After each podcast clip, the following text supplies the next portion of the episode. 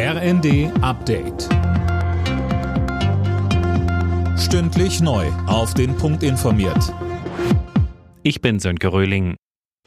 Verteidigungsminister Pistorius will schon bald in die Ukraine fahren. Wie er der Bild am Sonntag sagte, werde das vermutlich sogar schon innerhalb der nächsten vier Wochen geschehen.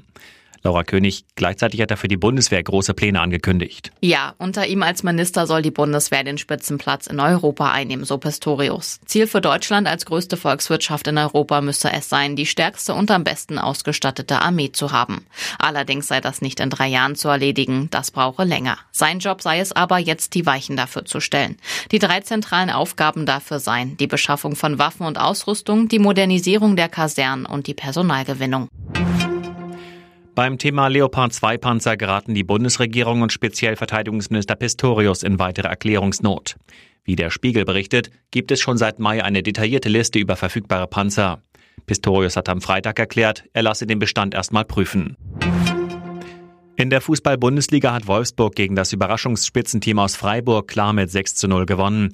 Außerdem gewann Frankfurt mit 3 zu 0 gegen Schalke und ist damit neuer Tabellenzweiter. Union Berlin bezwang Hoffenheim 3 zu 1 Bochum siegte gegen Hertha BSC ebenfalls mit 3 zu 1 und Stuttgart und Mainz trennten sich 1 zu 1. Und im Abendspiel bezwang Köln Werder Bremen mit 7 zu 1.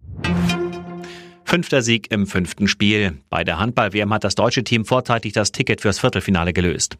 Gegen die Niederlande gewann die DHB-Auswahl mit 33 zu 26. Kapitän Johannes Goller sagt im ZDF. Wir sind sehr, sehr glücklich, dass das heute so gelaufen ist. Ähm, haben, glaube ich, über 60 Minuten eine vernünftige Abwehr gespielt mit einem überragenden Andi hinten drin.